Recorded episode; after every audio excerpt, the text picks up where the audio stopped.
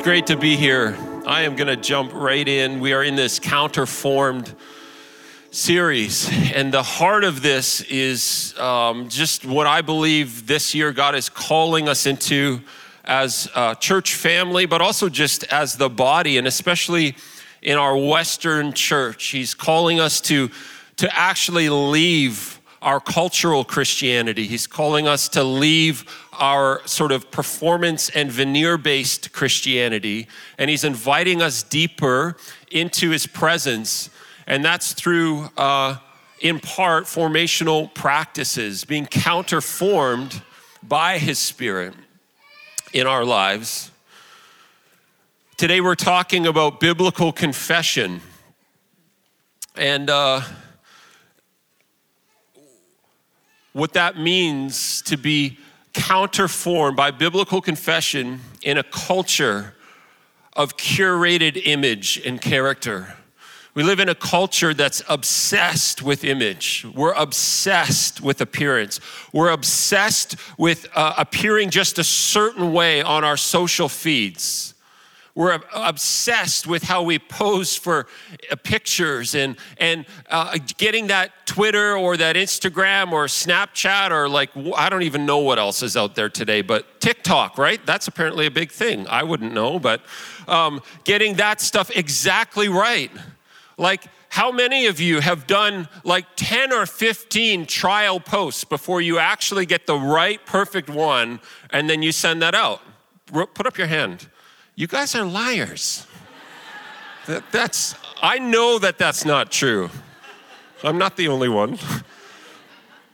but we're obsessed with, with cultivating and curating a, an image and a persona of ourselves that we want the world to see. We, we want them to see this part of our life. We want them to see this area of our family. We want them to see our kids a certain way. We want them to see us as parents a certain way. And we carefully curate this and we obsess over it. And biblical confession is going to counterform us from that and introduce into our life things like humility and vulnerability. Like I've said already, these are the things that actually attract the heart of God and the presence of God. The truth is that Jesus has a vision for your life. I got a whole bunch of slides today. Do you got those, Antonio? Are they in there? Thanks, Spencer. I got like, I, I, I stayed up really late doing all of these slides. So we're going to go through these. But Jesus has a vision for your life. And his vision is a vision that comes with deep fulfillment. His vision carries a deep God given purpose. He has an assignment and a purpose for your life, whether you realize it or not. Jesus has a vision and a purpose for your life. Jesus has a vision that unlocks your God given potential. Like the vision of God for your life will actually unlock areas of your personality, your gifting, your character that you didn't even know you had. It will supernaturally unlock potential that has been dormant in your life. The vision of Jesus for your life is to do that. It's a vision that requires his supernatural power. You can't accomplish his vision for your life on your own.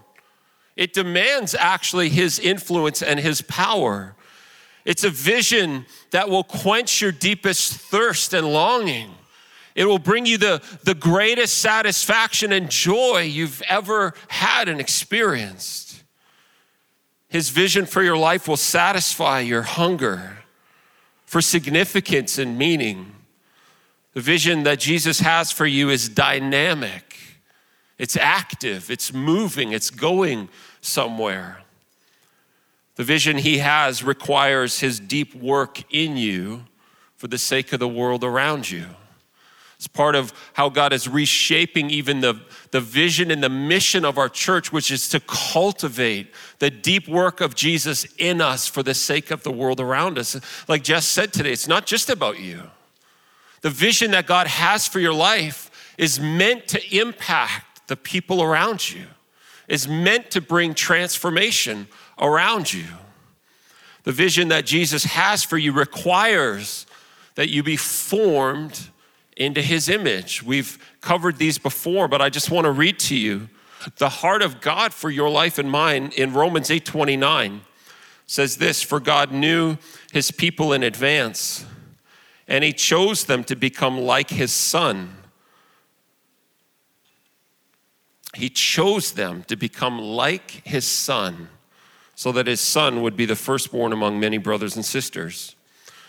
Galatians 4:19 this is Paul writing my dear children I feel as if I'm going through labor pains for you again and they will continue until Christ is fully developed or formed into your life that's where we get the the biblical term for spiritual formation is the forming of the image of God in our life. And that's not an abstract thing. It's not a, an ethereal or, or kooky spiritual thing. It's the, a very practical, principled, and intentional way to live in the kingdom.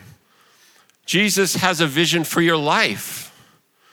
The problem is that Satan has a vision for your life too. He's got a, a, a very robust vision for your life.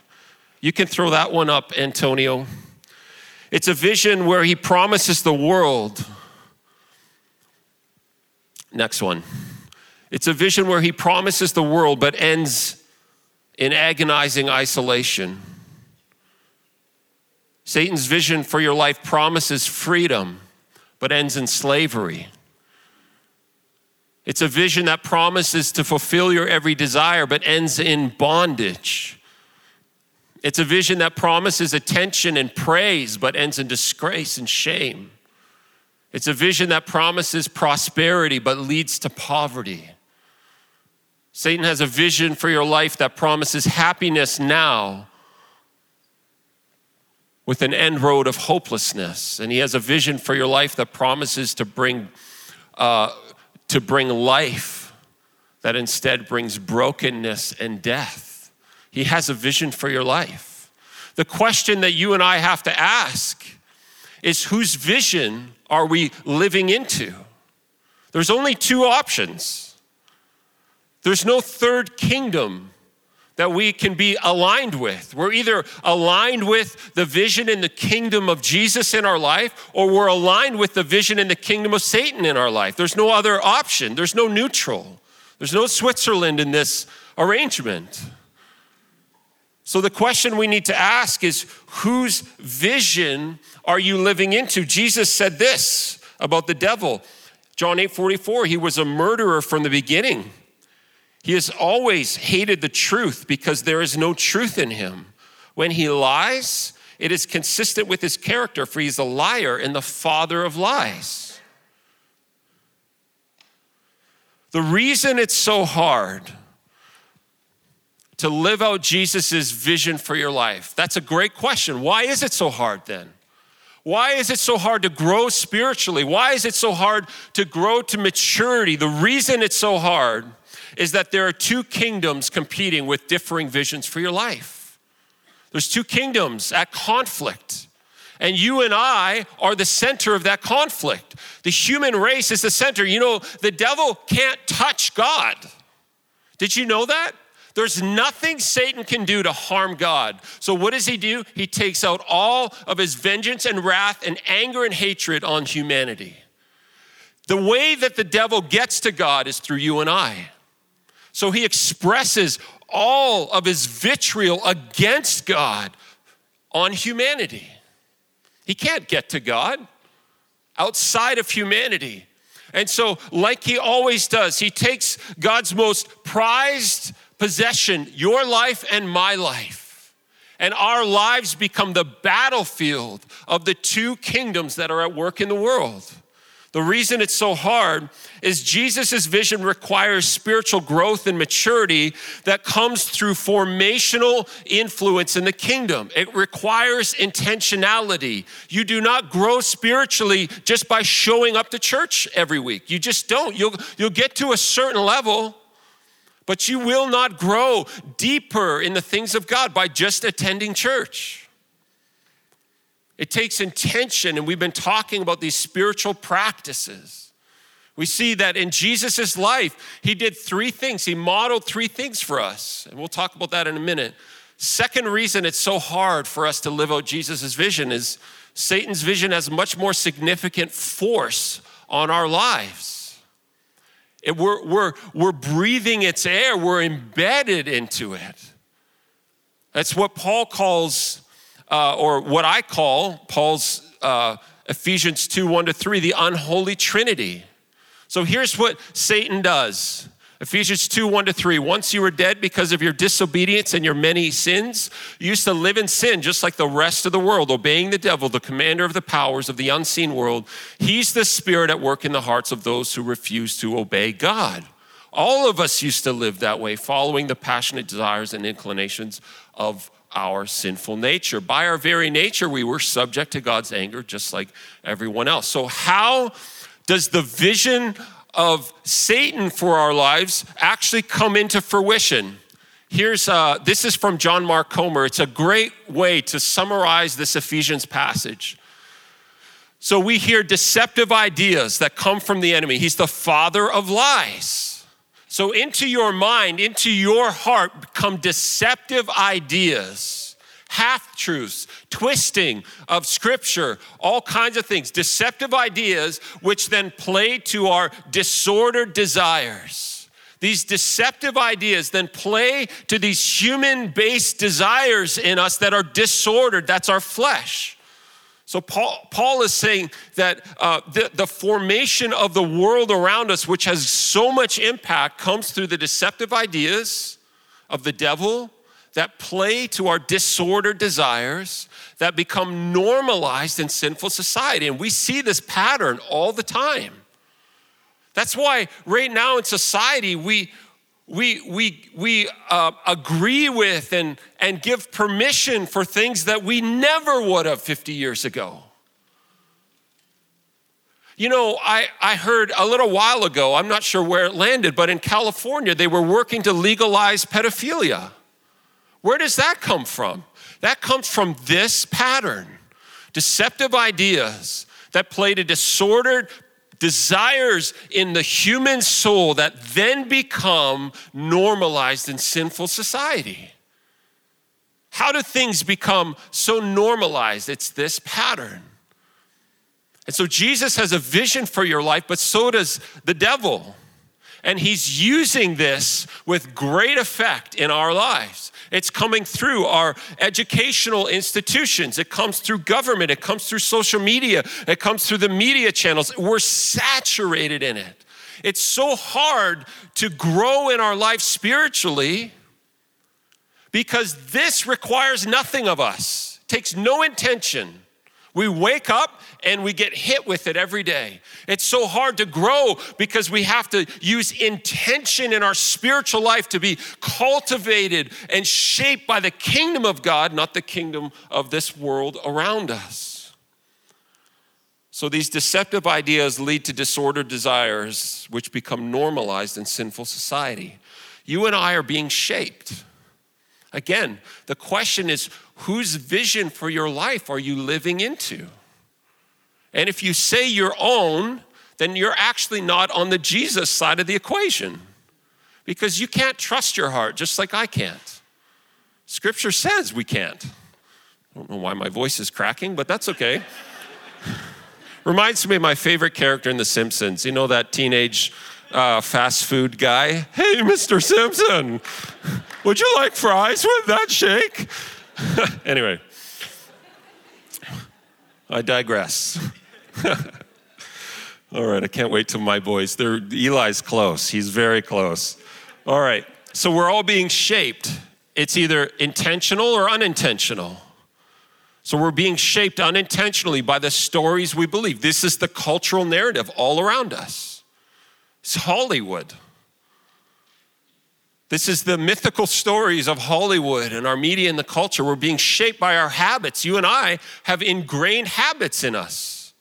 Like what you do just naturally and automatically as you wake up every day, as you go about your business, when you go to Tim Hortons specifically at the same time every day to get the same thing cheddar bagel toasted with butter, all right?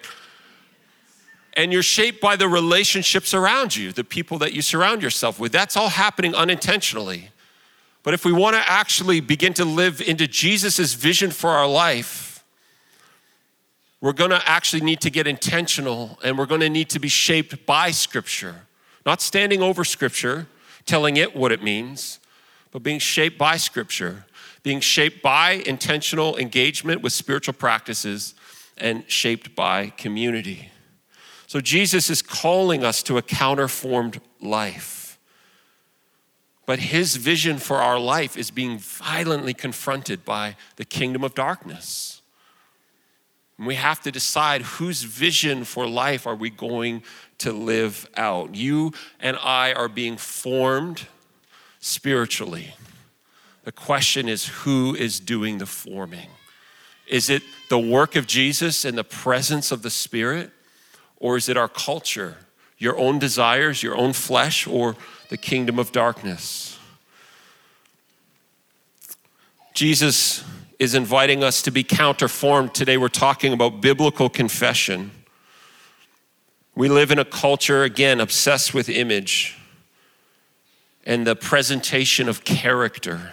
I'm going to read to you 2 Samuel 12, verse 7 to 13. I'm going to invite you just to stand with me as I read this. Give your legs a break. 2 Samuel 12, 7 to 13. Then Nathan said to David, Nathan was a prophet in Israel. David was the king at this time. David had committed adultery with Bathsheba. Then, to cover up the adultery, he invited her wife, or her husband, sorry, back from the front lines of battle, Uriah. And he invited Uriah back from the front lines of battle so that Uriah would go and sleep with his wife, and David's sin of adultery would be covered up if she became pregnant.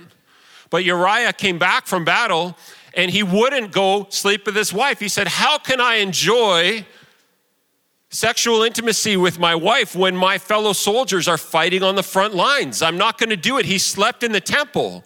So David's plan was thwarted. So then David sent a message to Uriah's commanding officer and said, Put Uriah on the front lines, the very front lines of battle, so he'll be killed. And his commanding officer did that. And Uriah was killed, and David covered up his sin.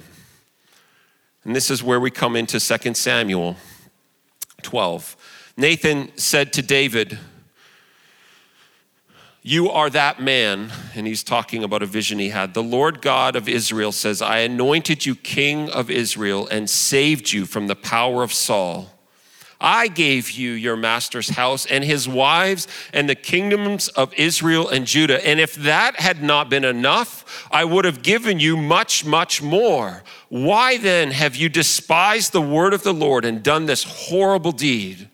For you have murdered Uriah the Hittite with the sword of the Ammonites and stolen his wife. From this time on, your family will live by the sword because you have despised me by taking Uriah's wife to be your own. This is what the Lord says Because of what you have done, I will cause your own household to rebel against you. I will give your wives to another man before your very eyes, and he will go to bed with them in public view. You did it secretly but I will make this happen to you openly in the sight of all Israel. Then David confessed to Nathan, I have sinned against the Lord. Nathan replied, Yes, but the Lord has forgiven you, and you won't die for your sin. You can have a seat. So, what is biblical confession? This is a story where the hidden life of David is now being exposed. What is biblical confession? Number one, biblical confession is to say, to bring to light, or to admit. Biblical confession, at its most basic level, is an admission or acknowledgement of sin. And we find this in both the Old and New Testament. Dallas Willard, in several of his books, he's got actually a dictionary so you can understand his meanings in his books. But one of the women that compiled the dictionary, Elaine O'Rourke says this Confession is the activity of humble transparency, sharing our deepest weaknesses, failures, beliefs, and burdens with one or more trusted others. Confession is admitting to the condition of your soul. So, confession is different than profession. When you profess something, you publicly acknowledge something that's true. When you confess, you're admitting, you're bringing into the light something that is going on in your life in the depth of your soul and in your heart.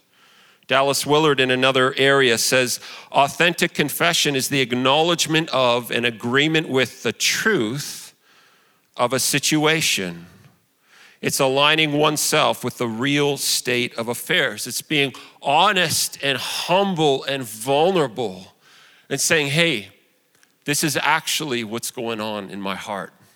Or this is what has been going on in secret and in private in my life. This is what's taking place in my emotional life right now.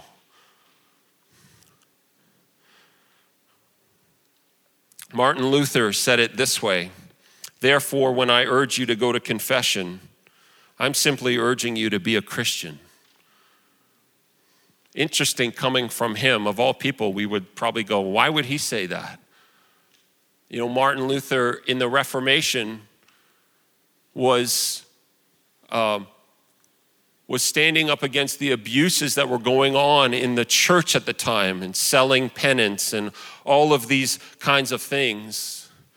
But he wholeheartedly believed in the necessity for a confessional life.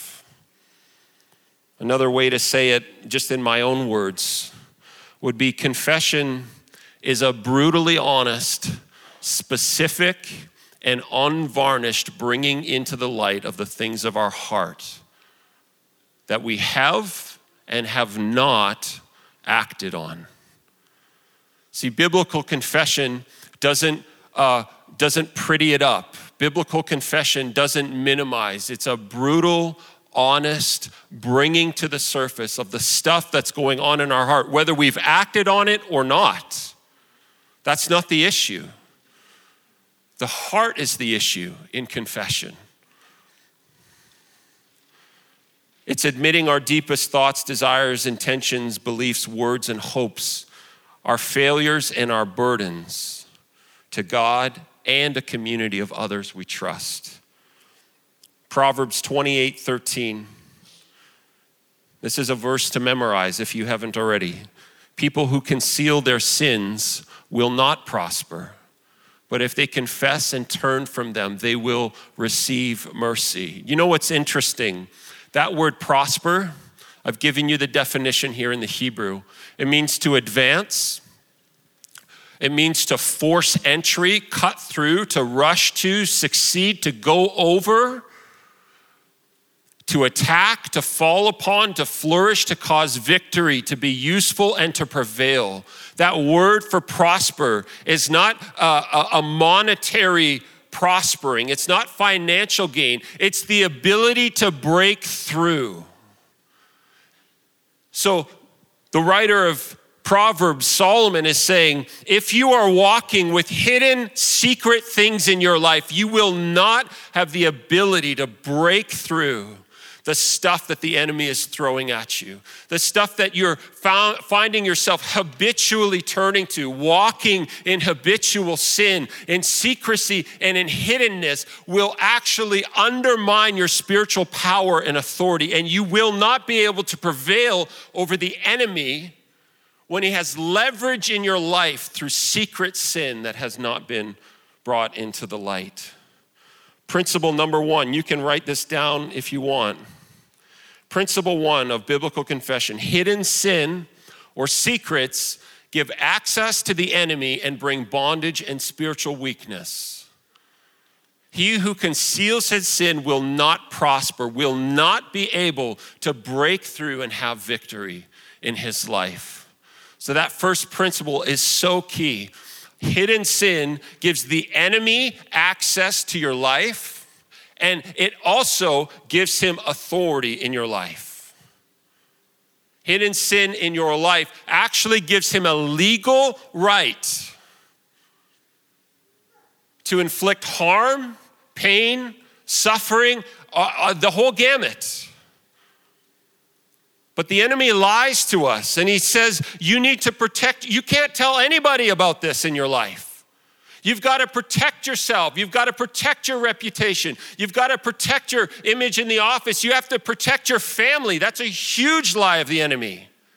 If you come clean with this, if you're honest about this, your family's gonna suffer. He always dangles that over us. Your reputation is gonna tank. Your, your financial stability is gonna tank. He throws all of these things in our face to tempt us to forego bringing our whole life into the light of Christ. But the truth is that he, the truth the enemy doesn't want you to know is that when you walk in the light fully before God and man, you strip him of his power and authority. And you become that kind of person that can actually break through enemy lines. The stuff that he throws up in front of you, you can actually work through, you can walk through, you can break through, you can prevail in your life. Remember, he's a liar and the father of lies. The enemy uses four primary tools in this area pride what will people think of me? Fear, what am I going to lose? What's the cost of actually being open and honest about this? What am I going to lose? Shame, no one will love me anymore. Everyone will see me and look at me different. God Himself wouldn't love me if I brought this into the light. And isolation, he wants to separate you and get you to believe that what you're struggling through, the stuff that you've done in your past or even present that you're deeply, deeply convicted about or ashamed about, he wants you to believe it's just your problem and you're the only one dealing with it. He wants to isolate you and separate you. And so he uses these tools in your life and in my life all the time pride, fear, shame, and isolation. No one will see you the same way if you come clean. Your marriage is over if you come clean. Your relationships are over. Your, your kids, they're not going to want to be around you. Whatever it is, he uses all kinds of these tricks to get us to walk in darkness. Principle number two for biblical confession hidden sin or secrets can block you from receiving healing and deliverance from hardship. I want to read to you from James. Are any of you suffering hardships? You should pray. Are any of you happy? You should sing praises. Are any of you sick? You should call the elders of the church to come and pray over you, anointing you with oil in the name of the Lord. Such a prayer offered in faith will heal the sick, and the Lord will make you well. And if you have committed any sins, you will be forgiven. Verse 16 Confess your sins to each other and pray for each other. And underline this, circle it, square it, highlight it, so that you may be healed.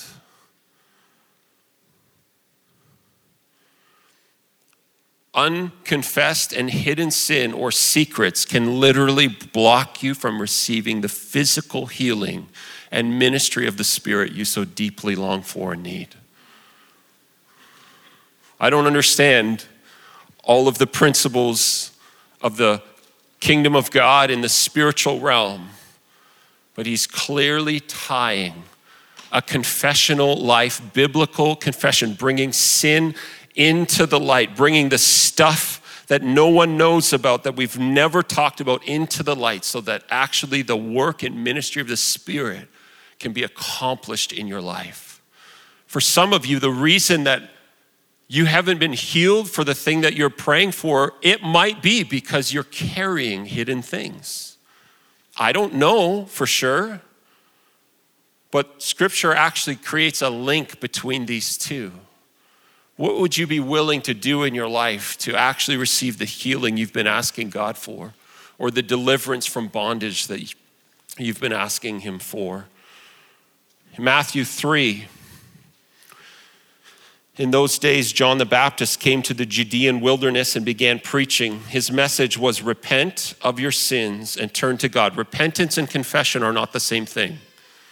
So, repentance in Scripture means to actually do the opposite, to think differently and act differently. It means turning the other way. So, if I'm tempted to go like this, it means I actually go, No, Jesus, I'm walking this way. Repentance is not saying I'm sorry. Repentance is living different. Repentance is not going back to that website online. Repentance is setting up uh, guardrails in your life. Repentance is not going to the casino when you're you're feeling, uh, you know, like you got a winning streak coming on, but that's been a trouble area for your life. Repentance is doing the opposite of what's been leading you away from God. Confession is different. And so John is saying, turn around. Stop doing what you're doing. And turn back and walk in the direction of God, walk in alignment with God.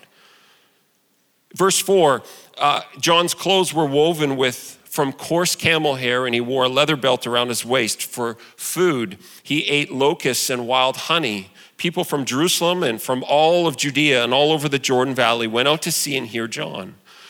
And when they confessed their sins, he baptized them in the Jordan River. In another translation, it says, The people were baptized by John in the Jordan, openly admitting their sins. That word in the Greek for admitting their sins is a compound word, and it means to agree, admit, or confess. But that prefix on that Greek word adds that the force is out loud, is in the public. Here's a, an absolutely, this may be offensive to you actually, but an absolutely important principle of biblical confession, principle three biblical confession is not private, it requires biblical community. So here's what I just gently want to push back on. And I've lived this life, most of my Christian life. For you to confess your sin privately to Jesus is not enough. That's where you need to start. Absolutely. But biblical confession, if we follow a biblical model, it involves other people in the body of Christ, people we trust, all right? So I don't want you to just kind of get up after the service and walk around just confessing everything to everyone. But biblical confession requires bringing other people into the mix. You cannot exist as a private, individual Christian. There's no reference point for individuality in the body of Christ in Scripture. We've, we've bought into this brutal lie of the enemy in our Western church that I'll deal with the things of God privately in my own heart and we never bring it into the light with other people. And scripture's very clear, whether it's this reference here in Matthew, whether it's James 5 that we just read, or the story of David and Nathan, biblical confession requires that we bring our stuff into the light with God and with others that we trust. That is the place where we begin to break the bondage of the enemy when we are walking before others, fully known, fully known by God, and fully known by others, when you are walking in a way that you're not worried about the other shoe dropping, who's gonna check your internet history, guys? If you've covered all of your tracks from what you've been doing, the places that you've been going that you haven't been honest in telling other people about, you think that you are actually freeing yourself by keeping that stuff concealed or just dealing privately with God on it, but you're still living in cyclical bondage to sin and you can't break free because you have not brought the body into the mix. And this is where, as a church in our Western world, we need to demolish our, our celebrity pastor fixation and putting people up on these pedestals and creating this cultural veneer that our lives are all put together, that our families are put together, that everything's perfect and everything's good and we can handle every situation and that we have the capacity to deal with the stuff that's coming at us. We don't. And we need each other. We need people that we can be brutally honest with. And not just about the stuff we've done, the stuff we've wanted to do. The stuff that's been buried deep in our heart, the desires that are buried deep in us that don't align with the heart of God. That's the stuff that God wants to bring into the light, not to shame you, not to ridicule you, not to be angry with you, but to free you from the bondage of the enemy. Biblical confession requires community. I'm going to just invite my good friend up, Andrew, for a minute here. And uh, Andrew and I have been friends for a long time, and he's a pastor at Wellspring, and he's been on a sabbatical for a few months, which is why he can be here. They thought it was appropriate after 20 years, or how, was it 20 or? to give him a bit of a break. So thankfully. But Andrew and I have been walking together in biblical confession for years now. And I feel like most of the time it's been me coming to him and saying, hey, like, I'm a total failure in this area. I'm such a loser, whatever it is. But we've experienced that. And I thought it would be helpful for you just to hear from us, just briefly, about that. And specifically, when we talked yesterday, uh, we talked about a specific car ride. We'll get to my stuff, but um, we talked about a car ride that we were on with Roy Uman coming back from Ottawa. Is that on, Daniel? No. Okay.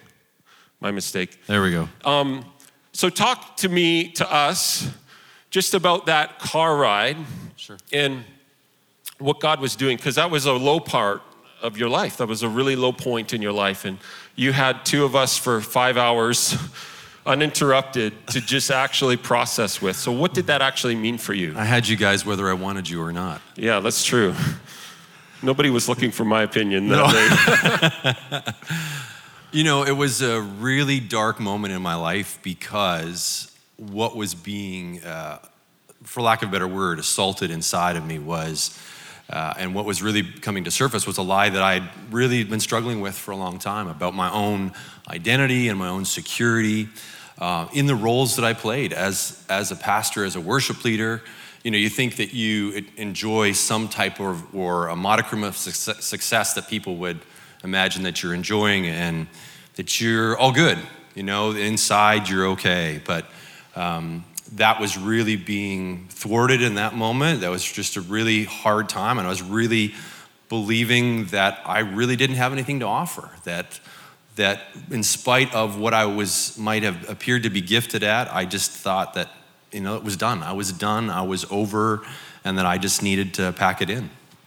Do you remember, that was, this was years and years ago. I don't remember how many years, but what did you receive as you were just sort of like just expressing the depth of your heart in that moment i remember that was a very intense conversation but what how did god work even in the midst of uh, roy and i and our our contribution to that conversation I want to say something funny here, but I won't. So I say inappropriately funny things all the time.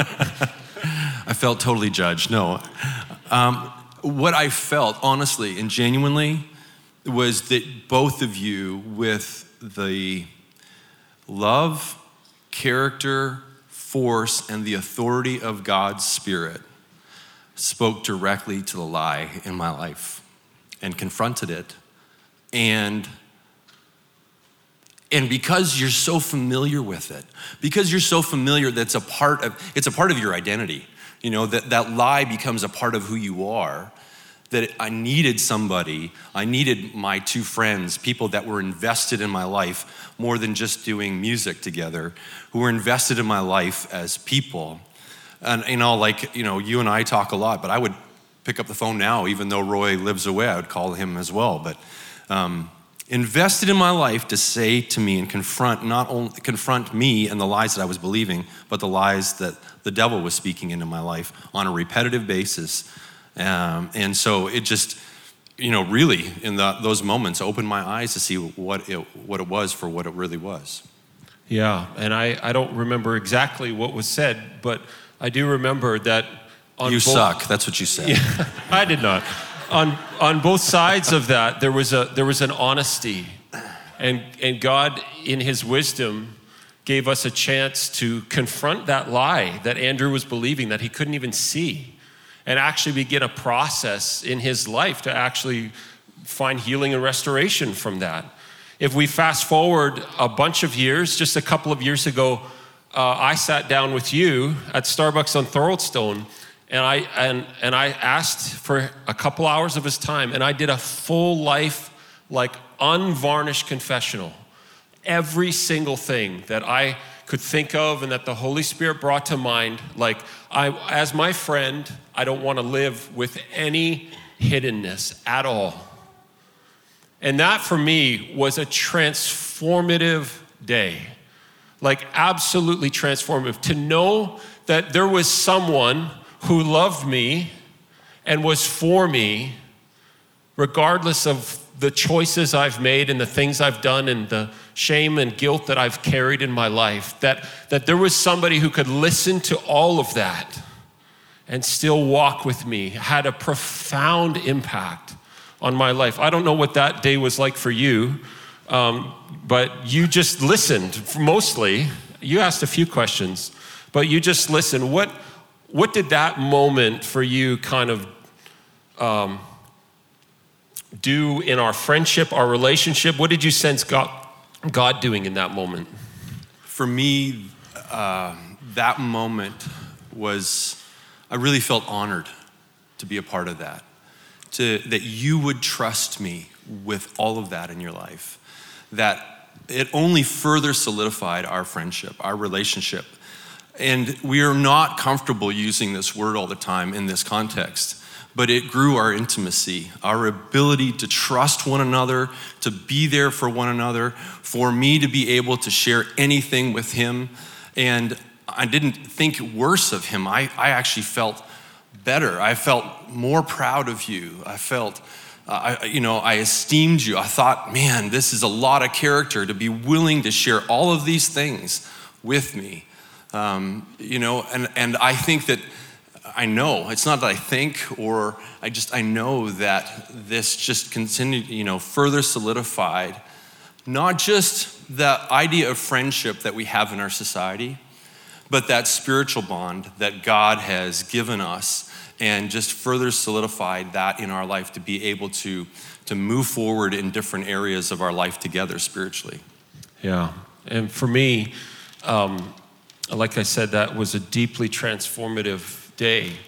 And since that day, as we connect, the Spirit has ratcheted it up in my life. And not just Andrew, I don't want you to just like talk to him about the, the mistakes you've made. I want you to humble yourself, uh, kill your pride, and talk to him even about the stuff that's in your, the desires of your heart. Like the stuff you've, you're not even close to doing, but there's this little inkling in your heart like, I want to do that. I, I, I want to, whatever it is. And God has been inviting me to further crucify my pride and my shame, my feeling of isolation, and bring all of the intention and desire of my heart into the light. And I, as I've said, this it was so transformative to know that uh, I can trust Andrew with my whole life. That as Christian men, we are just men.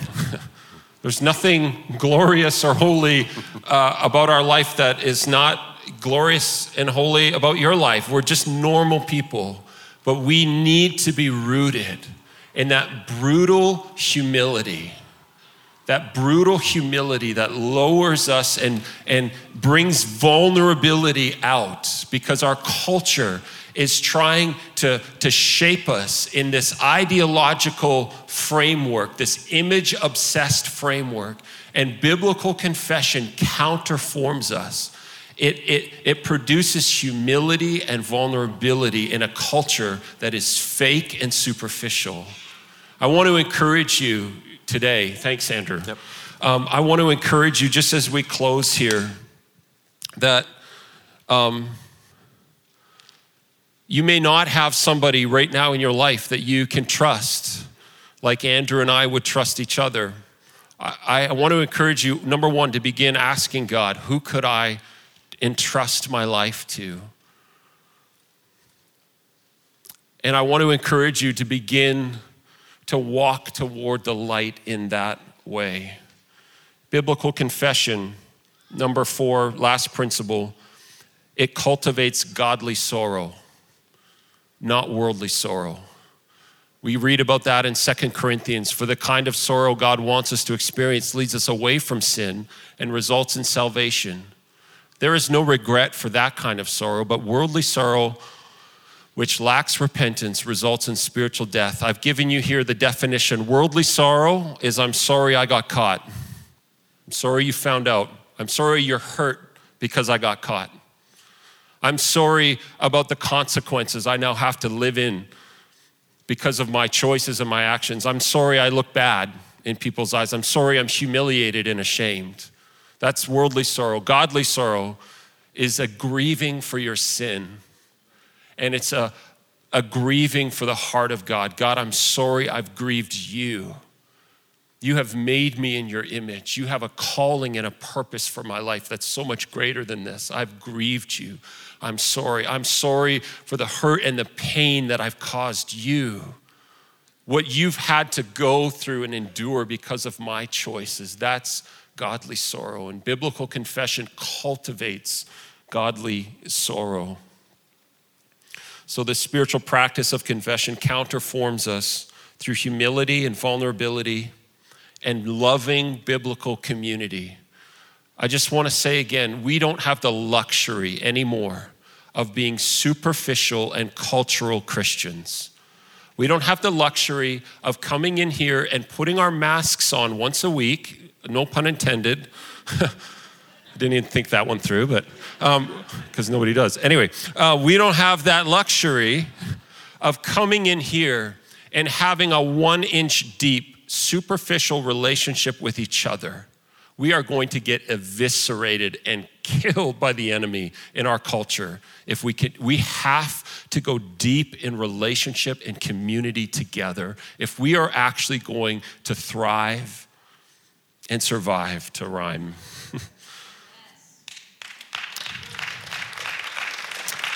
Uh, ben, I just want to invite Ben up, and why don't you stand with me? Here's how I want to end.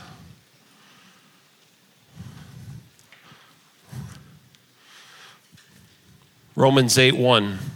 There's no condemnation for those who are in Christ. I want to say this very clearly to you today, regardless of what you did last night, last year, or 20 years ago regardless of what you did this morning on the way into church, maybe. Jesus is not angry with you. He's not disappointed in you. Scripture says in Romans 5 God showed his great love for us by sending Christ to die while we were still sinners. In your worst moment, in your very worst moment, the most shameful, lowest of the low moment, the thing you'd like to take back more than anything in your life. While you were there, Jesus died for you. While you were still walking away from Him, living in sin, He extended Himself to you. John 3:16 for God so loved not so angry so frustrated God so loved the world that he sent his one and only son it's love that motivates the heart of God. It's love that calls you to come out of the darkness into the light. It's love that calls you to step into the freedom of the Spirit of God in the light of Christ.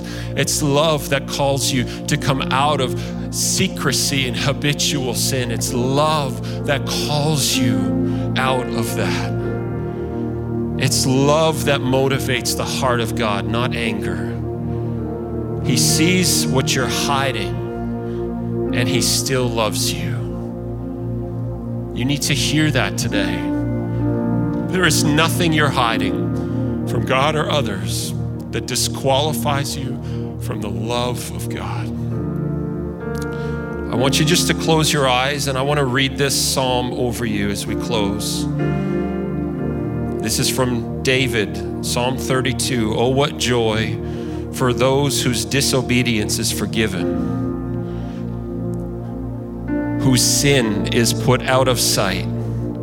Yes, what joy for those whose record the Lord has cleared of guilt, whose lives are lived in complete honesty.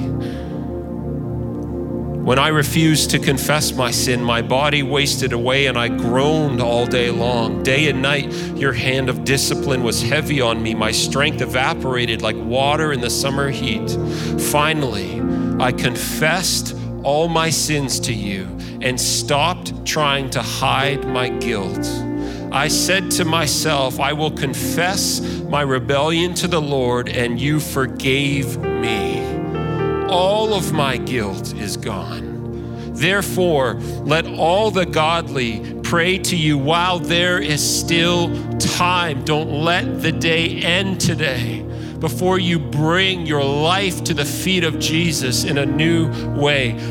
Let the godly pray to you while there is still time, that they may not drown in the floodwaters of judgment. For you are my hiding place. You protect me from trouble. You surround me with songs of victory.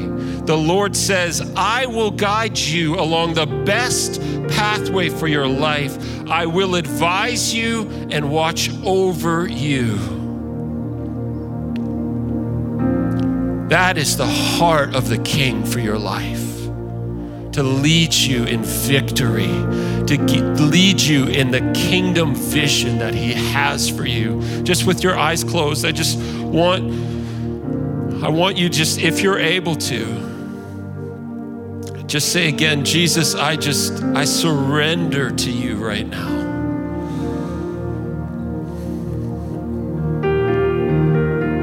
And just even in this moment, just say, Father, if there's anything that I've been hiding, any area of my life that I've been hiding in darkness, I, I invite you, I'm willing for you to expose that to your light. If there's anything hidden in me, any secret sin, any stuff that I'm too afraid to even call out into the light, I, I invite you, Jesus out of your great love and mercy to expose every hidden area of my life. I just want you to give just the Spirit just a, just a second or two. And if He brings up a memory or a situation,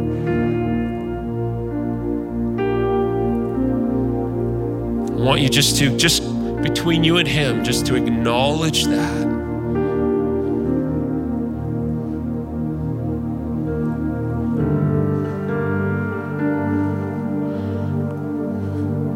Father, I just ask where hidden sin in, in this house, in our relationships, where hidden sin has prevented healing and deliverance.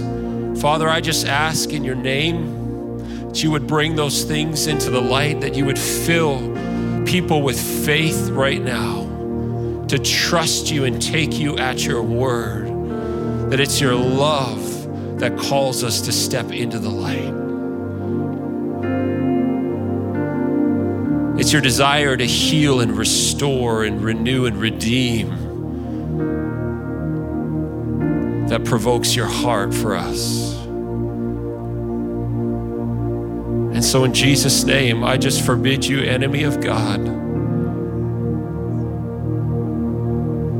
from leveraging hiddenness and secrecy, even in this room right now. just break every agreement that's been made with you. every attempt to conceal and hide because of shame or pride or fear. In Jesus' name, I just suspend the work of the enemy right now and his hold on the hearts and minds of, of my friends this morning. And I just call out in unison with the Spirit of God come in to the light.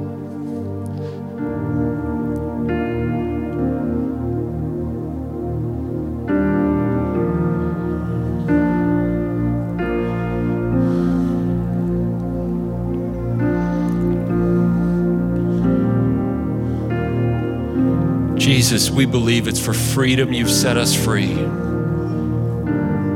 Father, I pray that together as your church, that you would call us to walk in greater levels of, of vulnerability and humility, greater levels of confession for the sake of the world around us, so that we can walk in the fullness of your power and your anointing so that my friends and I can experience the freedom and liberty that comes from being fully known by God and fully known by those we love and trust.